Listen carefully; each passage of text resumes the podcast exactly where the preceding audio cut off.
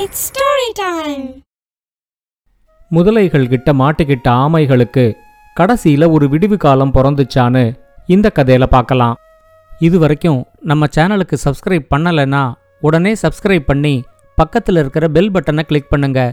Story time Tamil சேனலுக்காக உங்களுடன் ரவிசங்கர் பாலச்சந்திரன். கதையை கேட்கலாம் வாங்க.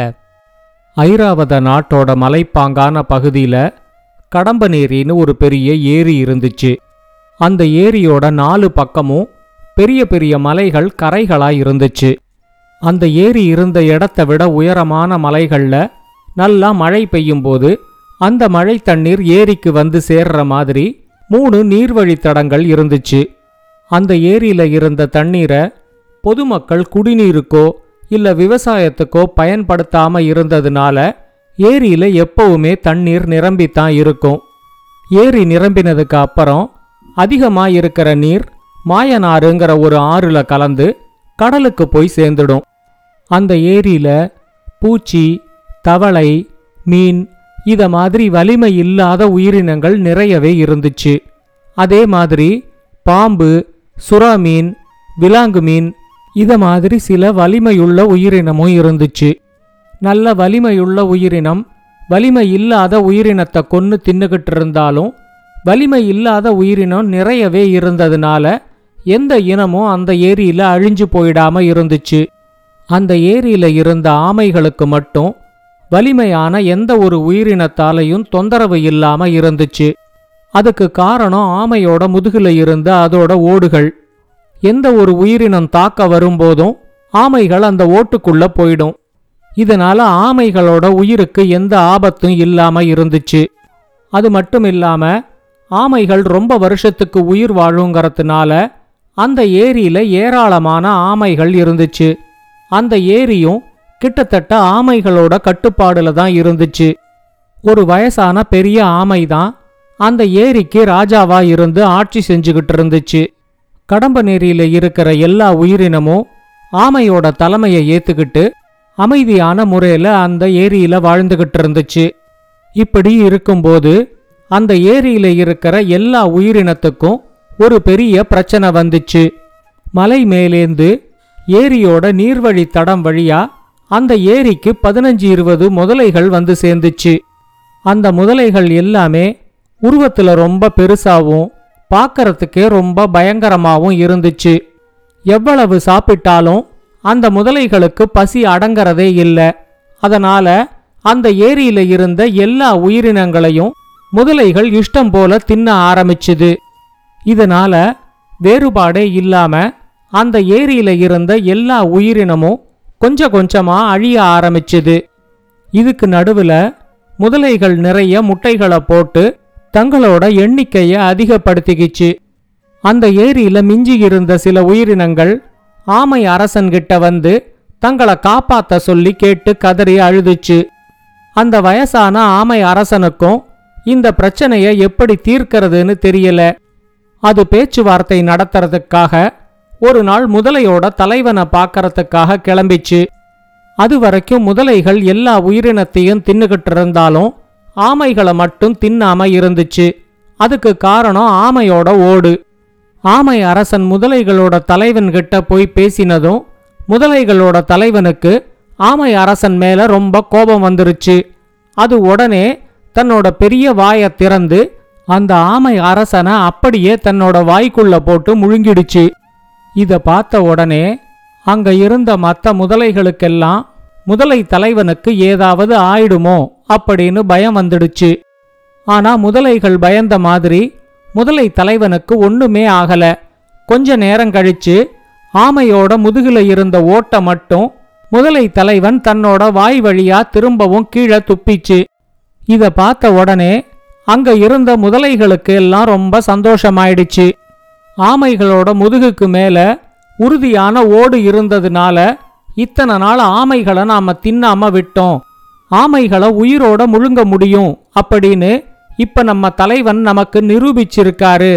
அதனால இனிமே இந்த ஏரியில் இருக்கிற ஒரு ஆமையை கூட நாம் விடக்கூடாது. அவர் செஞ்ச மாதிரியே ஆமைகளை அப்படியே உயிரோட முழுங்கி கொஞ்ச நேரம் கழித்து ஓட்டை மட்டும் துப்பிக்கலாம் அப்படின்னு எல்லா முதலைகளும் முடிவு பண்ணிச்சு. முதலைகள் எல்லாம் இந்த முடிவெடுத்ததுக்கு அப்புறம் ஆமைகளை மட்டுமே குறி வச்சு வேட்டையாட ஆரம்பிச்சுது. முதலைகளுக்கு பயந்து ஆமைகள் ஓட்டுக்குள்ள போகும்போது அந்த ஓடோட சேர்த்து அப்படியே முழுங்கி கொஞ்ச நேரம் கழிச்சு ஓட மட்டும் துப்புறத ஒரு வழக்கமாவே வச்சுக்கிச்சு. முதலைகள் கிட்ட மாட்டிக்கிட்டு ஆமையோட இனம் கொஞ்சம் கொஞ்சமா அழிய ஆரம்பிச்சுது. அந்த ஏரிக்கு எல்லா பக்கமும் பெரிய பெரிய மலைகள் இருந்ததுனால ஆமைகளால அந்த மலை மேலே ஏறி தப்பிக்கவும் முடியல. அந்த ஏரியோட 3 நீர்வழி தடங்களும் இப்ப முதலைகளோட கட்டுப்பாடல இருந்ததுனால அந்த வழியாவும் ஆமைகளால தப்பிக்க முடியல. மிஞ்சி இருந்த ஆமைகள் எல்லாம் ஒரு கூட்டம் போட்டு அடுத்த கட்ட நடவடிக்கை என்ன எடுக்கலாம் அப்படின்னு யோசிக்க ஆரம்பிச்சுது. அப்ப அந்த கூட்டத்துல இருந்த ஒரு வயசான ஆமை சொல்லிச்சு, 24 வருஷத்துக்கு ஒரு தடவை நம்ம ஆமை இனத்துல அறிவாளியா ஒரு ஆமை பிறக்கும். அப்படி பிறக்கிற அந்த ஆமை இளம் வயசுலேயே தலைமை பொறுப்புக்கும் வந்துடும். அந்த மாதிரி ஒரு ஆமை பிறந்து நம்ம இனத்தை காப்பாத்துற வரைக்கும் நாம எல்லாரும் முதலைகிட்டேந்து எப்படியாவது தப்பிச்சு தான் ஆகணும். கடைசியா அத மாதிரி ஒரு அறிவாளி ஆமை பிறந்து 21 வருஷம் முடிஞ்சிடுச்சு. இன்னும் 3 வருஷத்துக்கு இந்த முதலைகள் கிட்ட நாம தப்பிச்சா போதும். அதுக்கு அப்புறம் பிறக்க போற அறிவாளி ஆமை இந்த முதலைகள் கிட்டேந்து கண்டிப்பா நம்ம எல்லாரையும் காப்பாத்தும் அப்படின்னு சொல்லிச்சு. அந்த கூட்டத்துல கலந்துகிட்ட இளம் ஆமைகளுக்கு வயசான ஆமை சொன்னது கொஞ்சம் கூட பிடிக்கல. 24 வருஷத்துக்கு ஒரு தடவை அறிவாளியா ஒரு ஆமை பிறக்கும் அப்படின்னு நம்புறதே முட்டாள்தனம். அப்படியே ஒருவேளை நம்பினா கூட அந்த ஆமையை எப்படி அடையாளம் கண்டுபிடிக்கிறது அப்படின்னு கேட்டுச்சு. இப்ப வயசான ஆமை சொல்லிச்சு, அந்த ஆமை மற்ற ஆமைகள் மாதிரி இல்லாம சிவப்பு நிறத்துல இருக்கும். நான் பிறந்து இந்த ஏரியில இருக்கிற இவ்வளவு வருஷத்துல நான் இது வரைக்கும் 4 சிவப்பு ஆமைகளை பார்த்துருக்கேன். இந்த எல்லா சிவப்பு ஆமைகளுமே அறிவாளியா இருந்ததோட மட்டும் இல்லாம 24 வருஷத்துக்கு ஒரு தடவை தான் பிறந்திருக்கு. இதுல உங்களுக்கு ஏதாவது சந்தேகம் இருந்துச்சுன்னா உங்க அம்மா கிட்டயே கேட்டு பாருங்க அப்படின்னு சொல்லிச்சு. இந்த ஆமைகள் எல்லாம் இங்க கூட்டம் போட்டு பேசுறத ஒரு முதலை பார்த்துட்டு முதலை தலைவன்கிட்ட சொன்னதும் 10-15 முதலைகள் கூட்டமா வந்து ஆமை கூட்டம் நடக்கிற இடத்துக்குள்ள புகுந்து கிடைக்கிற ஆமைகளையெல்லாம் உயிரோட முழுங்க ஆரம்பிச்சுது. இளம் ஆமைகள் எல்லாம் எப்படியோ தப்பிச்சிட்டாலும் அந்த வயசான ஆமை மட்டும் ஒரு முதலைகிட்ட மாட்டிக்கிட்டு உயிரை விட்டுடுச்சு. ஆனா அந்த வயசான ஆமை சொன்ன விஷயத்தை மட்டும் எந்த ஒரு இளம் ஆமையும் மறக்கவே இல்லை. அடுத்து வந்த 3 வருஷமும் ஆமைகள் எல்லாம் முதலைகள்கிட்டேந்து தப்பிக்கிறத மட்டுமே குறிக்கோளா வச்சிருந்துச்சு. ஆனா எவ்வளவுதான் முயற்சி செஞ்சாலும் அந்த ஏரியில இருக்கிற ஆமை இனம் கொஞ்சம் கொஞ்சமா அழிஞ்சுகிட்டே வந்துச்சு. 24வது வருஷத்தோட தொடக்கத்துல ஒரு ஆமை இட்ட முட்டைகள்ல ஒரே ஒரு முட்டை மட்டும் சிவப்பா இருந்துச்சு. அந்த முட்டையிலேந்து பிறந்த குட்டி ஆமைய பார்த்ததும் மற்ற ஆமைகளுக்கு எல்லாம் ரொம்ப ஏமாற்றமா போச்சு. அந்த குட்டி ஆமை சிவப்பு நிறத்துல இருந்தாலும் இருக்கிற இடத்த விட்டு நகராம ஒரே இடத்திலேயே பெரும்பாலான நேரம் இருந்துச்சு. அப்படியே நகர்ந்தாலும் மற்ற ஆமை குட்டிகள் நகர்ற அளவுக்கு கூட வேகமா நகராம ரொம்பவே மெதுவா நகர்ந்துச்சு. அதுக்கு காரணம் அதோட முதுகுல இருந்த ஓடு. அந்த ஓடு மற்ற ஆமைகளுக்கு இருக்கிற மாதிரி இல்லாம இன்னும் ரொம்ப அதிக கனமாவும் உறுதியாகவும் இருந்துச்சு. ஆனா அந்த ஏரியில இருந்த மற்ற ஆமைகள் எல்லாம் சிவப்பு ஆமை ஏதோ உடல் குறைபாட்டோட பிறந்திருக்கு அப்படின்னு நினைச்சுக்கிட்டு அதை கேலி செய்ய ஆரம்பிச்சுது. கண்டிப்பா அந்த வயசான ஆமை சொன்ன சிவப்பு ஆமை இதுவா இருக்காது. இப்பதான 24வது வருஷம் தொடங்கி இருக்குது. இனிமே இன்னொரு சிவப்பு ஆமை பிறக்கறதுக்கும் வாய்ப்பு இருக்கு அப்படின்னு எல்லா ஆமைகளும் பேசிக்கிச்சு. புதுசா பிறந்த இந்த சிவப்பு ஆமைக்கு சீவலன்னு பேரு வச்சாங்க. ஆனா எந்த ஒரு ஆமையும் சீவலனோட ஒழுங்கா பேசாம அதை ஒதுக்கியே வச்சிருந்துச்சு. சில சின்ன ஆமைகள் சீவலனோட ஓட்டு மேல ஏறி விளையாடுறதும் சீவலனோட காலையும் வாலையும் கடிக்கிறதையும் வழக்கமா வச்சுக்கிட்டு இருந்துச்சு. சீவலன் பிறந்த கொஞ்ச நாள்லயே முதலை இனத்தால தன்னோட இனத்துக்கு வந்திருக்கிற ஆபத்துகளையெல்லாம் நல்லா புரிஞ்சுக்கிச்சு. எப்படியாவது இந்த ஆமை இனத்தை முதலைகள்கிட்டேந்து காப்பாற்றணும் அப்படிங்கிற முடிவுக்கும் அது வந்துச்சு. மற்ற ஆமைகள் மாதிரி இல்லாம முதலைகளை பார்க்கும்போது சீவலனுக்கு மனசுல எந்த பயமும் வரல. அது நேரடியா முதலை தலைவன்கிட்ட இதை பத்தி பேசி பார்க்கலாம் அப்படின்னு முடிவு பண்ணிச்சு. அங்க இருந்த மற்ற ஆமைகள்கிட்ட முதலைகளோட தலைவன் எங்க இருப்பான் அப்படின்னு கேட்டப்போ அந்த ஏரியோட பெருங்கரையில முதலைகளோட தலைவன் இருக்கிறதா அதுக்கு தெரிய வந்துச்சு. ஆனா இப்பவும் மற்ற ஆமைகள் எல்லாம் அதை தெரிஞ்சுக்கிட்டு நீ என்ன பண்ண போற, பெருங்கரைக்கு போய் முதலைகளோட தலைவனோட சண்டை போட்டு தோக்கடிக்க போறியா அப்படின்னு கேட்டு சிரிச்சுது.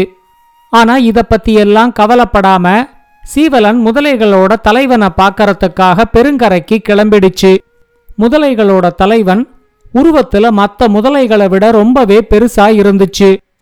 முதலை அரசனுக்கு காவலாய் இருந்த காவல் முதலைகளையும் மீறி சீவலன் முதலை அரசன்கிட்ட போய், எங்க இனத்துல இப்ப கொஞ்சம் ஆமைகள் தான் இருக்கும், நாங்களும் அழிஞ்சிட்டா எங்க இனமே அழிஞ்சிடும், அதனால இனிமே எங்களை தின்னக்கூடாதுன்னு இங்க இருக்கிற எல்லா முதலைகளுக்கும் நீங்க ஒரு உத்தரவை கொடுக்கணும் அப்படின்னு கேட்டுக்குச்சு. அது வரைக்கும் கண்ணை மூடிக்கிட்டு கிடந்த முதலை தலைவன் அறக்கண்ணை திறந்து சீவலனை ஒத்து பார்த்துச்சு.